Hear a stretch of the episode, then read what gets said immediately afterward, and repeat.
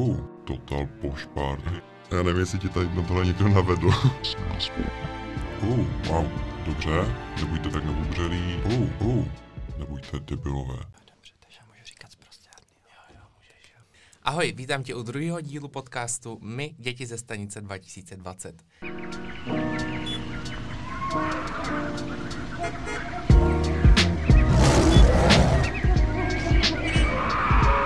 My, děti ze stanice 2020. Dnešní angažmá přijal Petr Klempa, fotograf tělem i duší, který, cituji z webu, se mentálně cítí na 14, i když za chvíli dosáhne třetí desítky. V Praze se mu nelíbí, na sociálních sítích prý působí arrogantně, stories dělá zásadně v tramvaji nebo na záchodě, ale svatbou takto nedokáže zachytit jinak, než aby se vám ronily slzy. Navíc nepije kafe, přesto mu dá šanci jednou za rok. Dneska to není. Na Instagramovém takeoveru přiznal, že fotil swingers party. Petře, kdybych tě neznal a před dnešním nahráváním si přečetl jen záložku o mě na tvém webu, tak tě radši asi nezvu a zruším to. Fakt, jo. Popravdě ten web, já ho mám strašně rád, protože lidi místo toho, aby napsali dobrý den, jako při prvním kontaktu, tak napíšou ahoj a už mi tykají a to je super. A to jsem vlastně chtěl, že jo. Napřed tu máme novinky z pavilonu A. Japonský výrobce fotoaparátu se nevymanil ze ztráty a končí.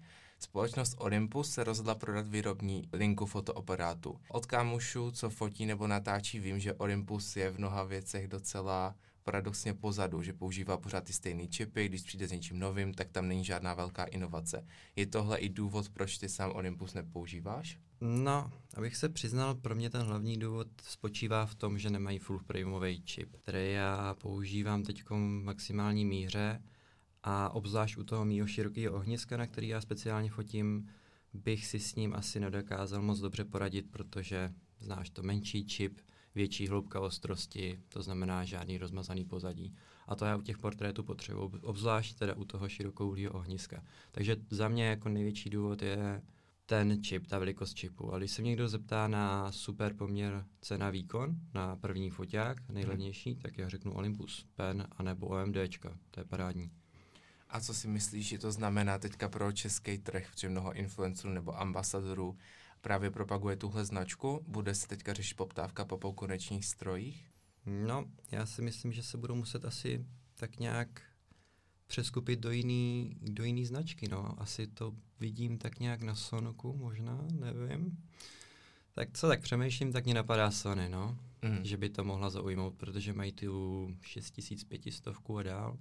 A to je vlastně taková, takový vhodný ekvivalent pro Olympus, no. Mm. Do kin vstupuje po covidovým odkladu na několik autobiografických filmů. Jedním z nich je například celovečerák Havel nebo Meky. Je to taky film o mexické umělkyni Frie, Viva la vida. Baví tě autobiografický filmy o životech inspirujících lidí a bereš si z nich nějaký, a, nějakou inspiraci do běžného života nebo právě toho uměleckého vyjádření? Jo, rozhodně. To mě, hodně mě to zajímá, líbí se mi to. Nejvíce mi teda líbí, když je to co nejvěrnější. Teď nevím, co bych tomu tak dodal. jo, mám to rád, líbí se mi to. Mám tomu vztah, pokud je to teda hodně věrohodný. No, nevím, jestli to do toho úplně spadá, ale třeba Černobyl mě hodně oslovil. Mm. A když se zeptám třeba na Bohemian Rhapsody nebo The Rocketman, určitě jsi viděl? Jo, tak to první, co zmínil, tak to je taky srdcovka. To, na to jsem úplně zapomněl, to se mi taky hodně líbilo. A měli to nádherně zpracovaný, musím říct, že mně přišlo, že to fakt natáčeli vlastně v té době, to bylo mm-hmm. úžasný, fakt se jim to povedlo. Bylo to hodně hustě, jak měli právě prostříhany ty originální záběry a do toho jo, ty dotočený. Jo. A ten koncert tam to bylo wow, úžasný. Myslíš Live 8? A... Mm-hmm. Jo, jo, jo. A když se tě zeptám, když jdeš do kina a díváš se na film, tak zkoumáš nějaký technický detaily, nebo dokážeš se na to úplně, úplně na to zapomenout a soustředit se jen na děj? Dokážu obojí, ale velice často jako zkoumám vlastně, jak to vlastně vypadá. Tam u některých filmů můžeš třeba vnímat nějakou speciální a vlastnost těch objektivů, kterou mají, jo. Takže pokud jsou tam nějaký tady takovýhle ty vymoženosti a tak dále, to toho si všímám. OK, tak tohle byly novinky z pavilonu A a teďka se vrhneme na otázky přímo na tebe. Jsi fotograf a kameraman na volné noze, ale tvoje studium na vysoké tomu nenapovídalo. Co tě vedlo k odchodu z IT oboru v Olomouckém? a Upolu? No, hele, to bylo, bylo úplně jednoduchý. Já jsem si prostě postupem času začal, začínal uvědomovat, že nechci strávit celý život za počítačem někde v kanceláři a že budu potřebovat asi tak trošku lidi okolo sebe a nejenom kolegy v ostat, ve vedlejších kojích. No a už tou dobou jsem měl trošku, nechci říct našlápnutý focení, spíš jsem to otevřel a lidi obecně mě donutili k tomu, abych si založil tu facebookovou stránku, která se teda postupem času trošku rozjela. No a ve chvíli, kdy přišlo tohleto uvědomění, tak jsem prostě si řekl, že asi to nechci dělat. A ve třetíku to bylo. Ve třetíku jsem skončil, měl jsem mají rozdělanou bakalářku a šel jsem dělat něco jiného, no. Ale nelituju toho. A takže to bylo právě focení, který si potom hned dělal, nebo si nastoupil ještě někam do normálního, v úvozovkách normálního zaměstnání? No, v úvozovkách jo, byla to Československo-Arménská obchodní komora, kde jsem byl půl roku, to jsme nějak v létě začínali. Tam byla i služebka do Arménie, což bylo strašně zajímavé a já jsem tam pro ně dělal jako fotografa zároveň jako nějaký správce webu a takové věci administrativní. No ale už tou dobou jsem měl rozjetý job uh, pro Fujifilm, kde jsem měl jakoby přislíbený, že se další rok v únoru budu stěhovat do Prahy a potom to budeme rozjíždět víc, co se týče toho fotografického oboru. Mm-hmm. A vsadím se, že jsi měl k fotce sklony už v dětství, kdy si foťák poprvé dostal do ruky a cvakal si všechno, co jsi viděl, nebo si nad záběry důkladně přemýšlel? Já nevím, jestli tě tady na tohle někdo navedl, na tu otázku. Ale poprvé jsem dostal foťák do ruky na základce, když jsme jeli do Telče na výlet. Dostal jsem nějaký malinkatý foťák na film, takový plastový, ani nevím, co to bylo. Ale pamatuju si, že mě tam zaujali kachny a, a že vlastně jsem přivezl domů asi tři fotky města a zbytek fotek kachen, protože vždycky se ty kachny nějak líp naaranžovaly a posunuli. A já jsem si říkal, tyjo, tak teď bude ta nejlepší fotka. A vždycky jsem chtěl tu nejlepší fotku, ale pak se zase stalo něco jiného. Až mi pak došel film, no a do dneška to mám na talíři, máma se mi za to furt směje. A máte fotky kachen pořád doma, nebo už? Vůbec nevím, asi se to někde dá najít, no. Každopádně nevím, jestli jsem přemýšlel nad kompozicí, asi tak, ale asi jako jo, pokud jsem jich teda přinesl tolik a pořád jsem hledal ten správný záběr, tak asi jsem nad tím trošku přemýšlel. a od té doby jste s tebou táhlo? S tebou a? No, ani ne, vlastně pak byla velká dlouhá mezera, já jsem k tomu zase přičuchnul nějak před tou vysokou nebo na vysoký, kdy jsem z domu dotáhl malý Lumix, na který jsem si začínal dělat, dělat takový ty snapy ze života akorát, takovou okolo sebe. Vlastně víš to, co vidíš na Instači, akorát mnohem, mnohem horší. Teprve potom se to začínalo víc rozjíždět, pak si to lidi začali všímat. Znáš to sociální sítě, mm-hmm. bez těch by to jakoby asi nebylo, no. Já jsem si právě při stolkování tvýho jména na Google všiml, že na jedné platformě si fotil na Upolu nějaký studenty za stolem, tak to bylo právě v rámci ještě studia, nebo poté se ti ozvali, abys pro ně něco nafotil? Jo. Takový ten vedlejšák, no, přivíděl, jako oni si mě potom, já jsem vlastně s nimi organizoval plesy a tak dál, mat, eh, ne maturitní, ale univerzitní. Mm-hmm. A napadlo je, jestli bych jakoby nenafotil nějaký propagační fotky, co se týče jakoby náboru studentů a tak dál. Bylo to sranda, mělo to nějaký úspěch, byly to, bylo to na banerech a takový což byla asi jako moje první komerční věc, když nad tím takhle jako přemýšlím. Zároveň pro Univerzitu Palackého, což je moje srdcovka, takže za to jsem moc rád. No. Celkově Olomouc miluji, já si myslím, že na starý kolena tam skončím asi. A každopádně, když se vrátíme ještě k těm začátkům, tak postavit se na vlastní nohy v kreativě nebo tady v tom odvětví chce velkou a motivaci a cíle vědomost. Byl někdo, kdo ti to vyvracel tady ten krok, ať do toho nejdeš? Tak jo, myslím si, že asi ne, že se asi buď nikdo neodvážil, nebo to ani nenapadlo, já nevím. Já jsem to vlastně ani s nikým moc nekonzultoval. Nejvíc jsem to asi vyvracel sám sobě, říkal jsem si, že jako jak zaplatím nájem, co budu dělat, když nebudou zakázky a tak dále. Hlavně ze začátku, když nemáš kontakty ani jméno, nic, mm-hmm. tak je to jako velký krok do neznáma, no. A je potřeba si zařídit nějaký jako příjmy vedle, takže je fajn mít ten poloviční úvazek aspoň, který ti udělá aspoň půlku nájmu, no. Mm, a pokryje nějakou tu jistotu. No, jako ty jistoty jsou tam strašně důležitý a pokud jsi člověk, který se stresuje nad tím, že přijde o dvě minuty pozdě na schůzku, tak tak se stresuješ fakt hodně, no. Mm. Ale já jsem tenhle ten člověk, já vždycky chodím někde 15 minut napřed radši. Přišel dneska dřív o 10 minut, je to tak. A když se mě lidi ptají, co fotím, tak říkám portrét, lifestyle. Ale pro mě je to celý reportáž. Znamená to teda, že když si tě objednám na focení, přijdu k tobě nebo někde se sejdem, tak budeš fotit celý to setkání a nejen danou lokaci? Nebo jak si to mám vysvětlit? Hele, zrovna teď v sobotu, když jsem fotil svatbu, tak se mě na stejnou otázku ptali i lidi, co tam byli. A tak jsem jim jakoby popisoval takový ten algoritmus toho, jak to vysvětlu. Takže začínám tím, že fotím jakoby portréty, což všem, všem jako něco řekne, že jo. A pak dodám, že fotím teda celkově lifestyle, což zase neřekne nikomu nic, protože je to strašně široký. A je to vlastně o tom, že to je vlastně úplně všechno jako okolo toho člověka. No a potom jsem řekl, že to dodávám nebo doplňuji tím, že dělám to, co dělali mý rodiče. A dělali to vlastně i tví rodiče určitě, vsadím se. A jsou to takový ty rodinný albíčka. Vlastně fotíš takový ty momentky ze života, lidi okolo sebe, prostředí, výlety a tak mm-hmm. dále. A to je to, co mě jako nejvíc baví. Do toho ještě přidávám tu cestovatelskou reportáž, to je taky celkově ten lifestyle a tak dále. A to už se v tom hlavě těm lidem jakoby vytváří ta představa o tom, co jako dělám. Já nemám rád takový ty, takový ty portréty, kde máš prostě vlastně, když se podíváš na svou občanku, tak takový portrét jo, mám jo. rád. A já tam mám rád to prostředí, ten pohyb, emoce a tak dál. Celkově, aby tam byla ta mood, aby to co prostě stříkalo. To si myslím, že je právě tvoje přidaná hodnota, že ne hodně fotografů tohle dělá. Většinou dělá jen to, že nafotí tu danou lokaci, kde se domluvíte na focení a zbytek, třeba je to příjemný strávený čas, to nepopírám, ale nemáš z toho ty fotky právě ty atmosféry, emocí okolo a toho, kde se vůbec nacházel, ale jen sebe. A já tam právě chci ještě jako něco navíc, aby to nebylo tak nudný. Dostal jsi se někdy do bodu, kdy ti chyběla klasická pracovní doba od 9 do 5, kdy si odděláš svůj zadaný úkol a jdeš domů s čistou hlavou? Ale hlavně ze začátku. Z začátku na volné noze, pokud s tím člověk neumí pracovat, pokud neumí pracovat se svým vlastním časem, tak se ti stane velice snadno, že děláš od nevidím do nevidím, protože tě to baví, že jo. Jenže ty potřebuješ taky nějaký svůj čas na odfrek, na to, abys měl do zdí, nebo se potkal s lidma, nebyl úplný asociál. No a tohle mi trvalo tak dva roky, než jsem si jako uvědomil, že je potřeba rozdělovat vlastně ten pracovní čas a ten volný čas a udělat si v tom pořádek.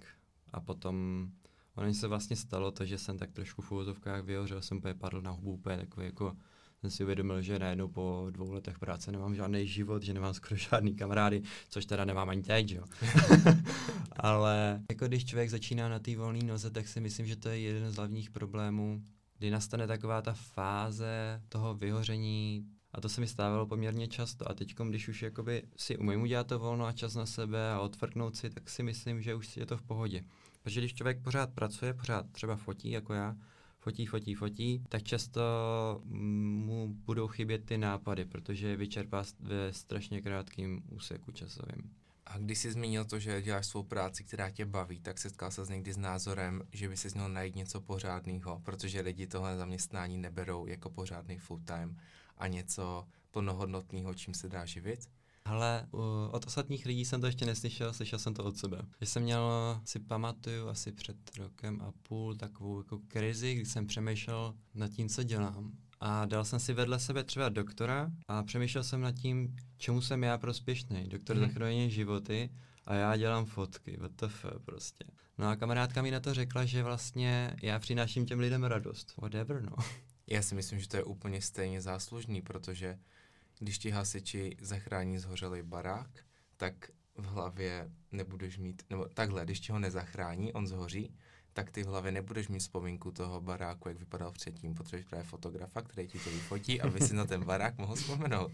No, dobře. A stejný, když doktor nezachrání tvou babičku, ty na ní nebudeš mít vzpomínku, tak potřebuješ toho fotografa, který to zachytí, takže mm-hmm, já bych dobře. to bral úplně na stejný úrovni. Tak já si tě tam ještě do té hlavy přidám, jo, k tomu. dobře, dobře. Teďka jdeme k trochu pestřejšímu tématu. Na svých sítích si byl svědkem toho, když tě jeden velký brand vyzval k poskytnutí fotek, k použití těch fotek na jejich social. Vidíš v označení na fotce možnost propojení s potenciálním klientem nebo spíš ohranou písničkou, kterou tyhle brandy a lidi, celkově firmy využívají k tomu, aby získali content zdarma? Hele, to záleží, pokud, takhle, když ten brand bude mít třeba 3 miliony na Instači a označí mě, tak si řeknu OK, tak třeba mi tam přibydou dva sledující navíc, je to fajn. na druhou stranu, pokud já jsem se nadřel, strávil jsem nad tím nějaký čas a stejně tak nad tím strávil nějaký čas i ten model, tak to prostě pro mě není fair a určitě ne, už jenom z toho důvodu, že je nechci učit, jakože tahle ta cesta je přípustná je to práce jako každá jiná a stejně tak, jako oni vydělávají na botách, tak já vydělávám nad tím, že prodávám ne boty, ale fotky. Mm. Každý fotograf by měl mít svý portfolio, díky kterému prezentuje svou práci a získává novou klientelu. K nafocení většinou oslovuje modelky nebo model, modely, kteří obdrží fotky zdarma v úvozovkách a propůjčí sami sebe do portfolia. Sledující pak můžou myslet, že fotíš úplně zdarma, kdykoliv si zamanou, kdykoliv se ti ozvou. Setkáváš se často s problémem, když ti někdo napíše, jestli vyfotíš zdarma, nebo třeba za to sdílení? Jo, určitě se to děje. Děje se to vlastně, vlastně týdně, když to tak řeknu. Ale na tom není nic špatného, ale ono je to prostě TFP je o tom, o té vzájemné spolupráci, kdy si oba dva děláme content do vlastního portfolia. A je to jenom o tom, že prostě musíme najít společnou vlnu a vizi a pokud se nám to líbí, pokud jako respektive pokud by se nám to do toho portfolia hodilo, tak proč ne? A jaká byla nejbizarnější nabídka, kterou se dostal na focení zdarma? Uh, myslím si, že to bylo něco ohledně nějakého, nechci říct tvrdý sex, ale něco takového. A tak na to jsem nepřistoupil. Ne? Tvrdší erotika to byla, jo, jo, jo. A mnoho fotografů organizuje zahraniční a lokální roadtripy, na kterých probíhají workshopy. Jedním z nich například Denis Fueko nebo Dalibora Bielič. Ja, no, no, no. Je to taky správně? Mm, já nejsem si úplně jako já, já ji znám osobně. já taky prostě, Daliboru znám. ale za tohle ruku do ohně nestrčím. tak Dali, tak promiň. Taky se omlouvám. A která svůj chorvatský šarm rozdává po celém světě. Baví tě sdílet čas na těch roadtripech nebo workshopech vlastně se svou konkurencí? Rozhodně. O, konkrétně tady z nás Daby jsem strávil nějaký čas přímo v Rijece, u ní doma a bylo to super, prostě jsme jen tak chillovali, cestovali, fotili, bylo to sranda, líbí se mi to, protože ty toho člověka ani nemusíš v podstatě vůbec znát, ale vzhledem tomu, že děláte ve stejné branži, tak si máte hodně co říct a máte taky hodně co spolu dělat, což je super. Když jsme ještě u té daby, tak každý rok pořádá několik svatebních workshopů nejen v Chorvatsku, a třeba v Praze nebo v Olomouci a ty taky pořádáš workshopy. Jak se z lektorství dostal ty? Tam to začalo vlastně u toho Fujifilmu. Vlastně jsem tam pořádal workshopy, ale ne svoje, ale pomáhal jsem organizovat workshopy ostatních fotografů, který jsme měli v portfoliu. Co se týče té tý kreativní stránky, té artové, tak tomu jsem jako zatím vůbec nepřičuchnul, ale postupem času, jak tom chodíš víc a víc, a děláš víc i těch jako v úzovkách přednášek a produktových řešení a tak dál, tak ti to tak nějak jakoby už jde pod ten nos a postupem času se otrkáš natolik, že když potom i sám něco tvoříš a začnou ti chodit takový ty poptávky na workshopy a tak dále, tak nad tím začneš uvažovat. Co když na workshop přijde někdo, kdo nemá ten talent na to, aby tohle mohl dělat? Dáš mu to najevo, nebo um, řekneš mu, aby se radši věnoval nějakému jinému odvětví, a nebo je to právě o tom pokračovat a hledat tu svou skulinku, kterou bude jedinečný a originální právě ve focení nebo natáčení. Hezky to říkáš. Jako já bych si nikdy nedovolil někomu říct, nemáš na to, běž dělat něco jiného, běž klopatě. Vůbec, ani náhodou. Já, já si myslím, že já taky nemám talent, že prostě je to jenom o tom, co se člověk naučí, jak navnímá scénu, jak ji dokáže zachytit, co tam vidí a co tam chytne, teď se opakuju, ale, ale vlastně je to o tom. Je to o tom, aby si člověk osvojil celkově ty postupy a vnímal tu scénu.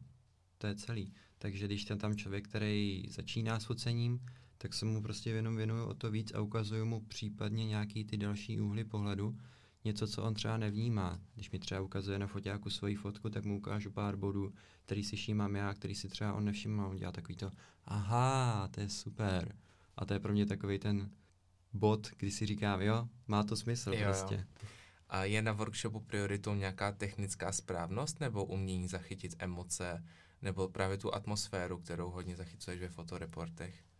Je tam důležitý obojí, ta technická správnost taky, i když jako já jsem známý tím, že fotím hodně na širokoulí ohnisko, ty portréty, což by se nemělo a sekám končetiny, mám to často křivý, rozmazaný a tak dál, tak přesto jsou tam pravidla, které by se neměly porušovat a na který je potřeba dbát. A to jsou, jako, když třeba řeknu, tak třeba deformace, když ti naperu širokouhlý objektiv přímo před nos, tak ti to udělá obrovský nos, že jo, a není to dobrý.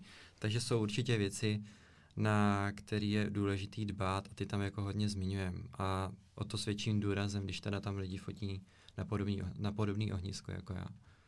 A hodně fotíš i pro český kapely nebo interprety. Naposledy, pokud to bylo naposledy, si fotil pro skupinu Slza backstage videoklip o 4 ráno. Jaký to vůbec je fotit backstage natáčení videoklipu? Co tam je jinýho oproti normálnímu focení na nějaký lokaci? Hele, jinýho. Já ti řeknu, co je na tom nejlepší. Nejlepší na tom je to, že ty tam máš kompletní setup, kde si můžeš dělat, co chceš. A nic nemusíš zařizovat. Jo, takže tam máš většinou moc hezký světla, máš tam efekty, máš tam dobrý modely, jsou načančaný. Takže ty si tam prostě děláš, děláš snapy a, a seš jako v ráji. Je to taková nevyčerpatelná studna, je to fakt skvělý. Nevím, jestli překvapilo, ale vážně mě tam zaujalo a bavilo to, že ten klip vlastně natočili za jeden den. Nejenom, že za jeden den, ale tam byl režisér, kameraman a scénárista v jedné osobě, což bylo fakt super, to mě na tom bavilo. Jinak jako klipy a natáčení klipů fakt mám rád a baví mě nejenom proto, že tam máš prostě všechno nachystané jak na talíři, ale taky tam poznáš nový lidi, to zábava, všichni si, si jdou za tím jedním, jsou na jedné vlně. Vždycky tam panuje dobrá atmosféra, pokud tam teda není nějaký časový pres. Mm-hmm. A natáčel jsi někdy nějaký klip nějakému interpretovi? Ne. A chtěl a, bys? A, jako už se mě na to někdo zeptal, nejsem si tak úplně jistý, popravdě. Já bych, eh, když už, tak by to muselo být potom mým. Já nevím, jestli jsi viděl nějaký moje ty cestovatelské videa, takový ty... Viděl. Takový ty srandy. Na to mi už, jako na jedno z posledních videí mi někdo řekl, že to je fakt jak jako klip k tý, tomu songu, co tam dávám.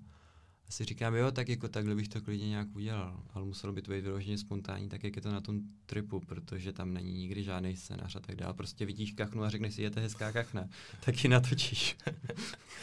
Takže kdyby to byl nějaký klip, který by měl pevně daný scénář a všechno by stočilo na pevně daných uh, základech, tak by to asi pro tebe nebylo?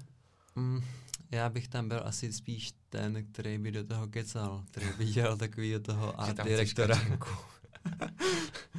jako já třeba, když jsem na těch uh, natáčeních, tak co vím, tak jako s těma kameramana, kameramanama, kameramanama. Tak nějaký rap. tam jako občas spolupracujeme s takovým tom ohledu, kdy já jako koukám na ten displej při té točbě a upozorňuji třeba na nějaké chyby a tak dál se týče jako nasvětlení a tak, což jako funguje a to mě jako baví a i víc, než mít tu odpovědnost za tu kameru a střih a no střih, na skript a takové věci. Takže jako já jsem zatím takovej, že jo, jako týmový hráč, jo, ale nechtěl bych to vést. Asi, zatím. A kdyby si mohl vybrat jednoho interpreta nejen z Česka, ale celkově světově, který už nemusí třeba ani žít, pro kterýho bys chtěl natočit klip, kdo by to byl? Myslím, že by to bylo HVOB. a k jaký písničce? Máš vybranou přesně jako takový to, jak když jedeš autem a představuješ si, že někde něco nahráváš. Hey, Máš no, nějakou takovou? Možná, možná Second World. Tak zhodu do toho. Jako jejich nový album roku, nebo teď už asi není nový, ale jejich album roku je fakt skvělý. Tak jim zkus napsat, třeba to vyjde. To je moc práce. A fotil si taky poslední koncert Mandraží. Teďka nevím úplně, jak se to skloňuje správně. Já bych, asi bych řekl Mandraže. Mandraže. Máš vůbec jako fotograf šanci si koncert užít, nebo vnímáš a jen to, abys nafotil správný momenty, správné emoce, správné fotky? Vůbec máš šanci vnímat tu hudbu? Já jako nejsem úplně fanoušek české hudební scény, a Mandraže jsem de facto poznal až na tom koncertě, až na šroubě Matice, který znám. Ten. Na druhou stranu musím říct, že mě to tam fakt chytlo a bavilo. Ale přesně jak říkáš, mám vůbec tu šanci. Ta šance tam sice je, ale malá, mm. protože jsi pořád takovým tom presu a stresu, abys všechno stíhal a všechno zabral, obzvlášť když je to fakt jako fucking poslední koncert. To je něco, že jo. Každý focení akce nebo nějaký události má tady tenhle ten neduch, že si to jako neužiješ úplně na max, no. Na druhou stranu, já jsem si to zase užil tak trošku jinak. Oni si to užili ostatní vlastně z pohledu toho účastníka na tom koncertě. Já jsem byl backstage, kde ty emoce fakt stříkaly a jo, bylo to na mě tvrdý, no. bylo to doják. Tak to bylo možná i tím, že ten hlavní frontman měl nějaký problémy. No, jako celkově ta celá komunita tam je hezky jako sjednocená a tím, že tam byli i jiní interpreti, kteří jim jako fandili a přišli je podpořit, tak to bylo fakt jako dojemný, no. Bylo to hezký. A ty jsi na to byl jako jediný fotograf, nebo vás tam bylo víc, co to fotili? Já jsem tam byl jako přímo od Mandraže, ale potom tam byly jako i nějaký média, Mm. Takže jsem tam úplně sám nebyl, myslím, že jsme tam byli asi jako tři fotografové a pak tam byl ještě Boďa, který natáčel vlastně jako film o tom, no. Mm. Hele, a stalo se ti někdy, že jsi byl na focení, ať už právě pro nějakého interpreta nebo klidně i svatbu a ty výstupy se jim nelíbily? Stalo se ti to někdy? Jo, a to je docela častá otázka a ku podivu pro mě to bylo jako první, asi jedna z prvních věcí, která mě začínala děsit, když jsem začínal podnikat. Tak ku podivu se mi to zatím ještě nestalo. Nebo mi to nikdo neřekl.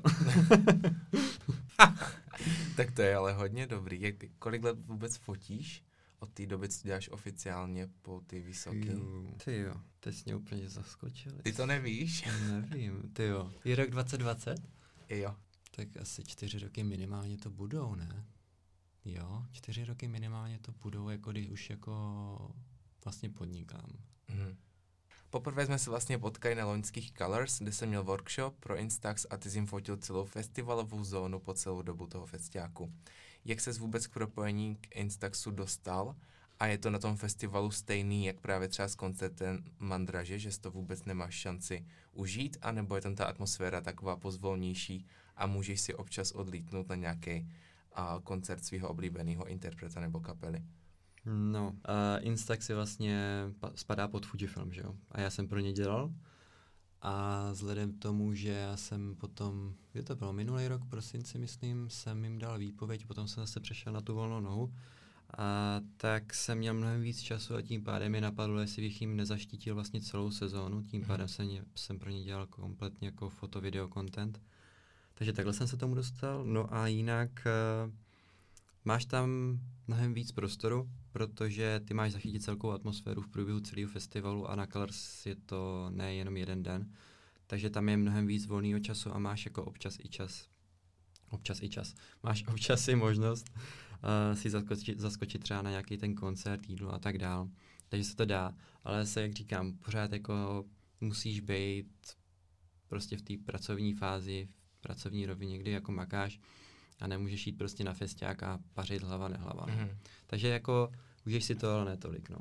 Hele, nejlepší na tom je prostě to, že ty lidi, když jdou na festiák, tak jsou prostě vyčarovaný.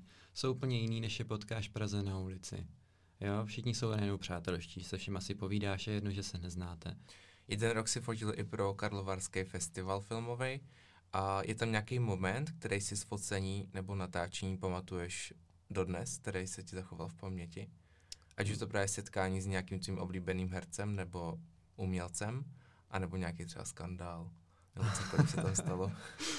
No, uh, já jsem tam teda ne, nefotil, neoficiálně, já jsem tam natáčel přímo pro ten štáb filmový, takže jsem tam byl na červeném koberci a natáčeli jsme live přenos. A já jsem tam byl vlastně ten jediný, kdo tam běhal na tom červeném koberci, což byl teda asi ten nejzajímavější zážitek vůbec. Na druhou stranu, krom toho, že jsme natáčeli tam v hotelu a tak dále, ty přenosy, tak jsme taky natáčeli i v kolonádě a různých party a tak dále, protože každý partner tam má vždycky nějakou svoji total posh party. Mm-hmm.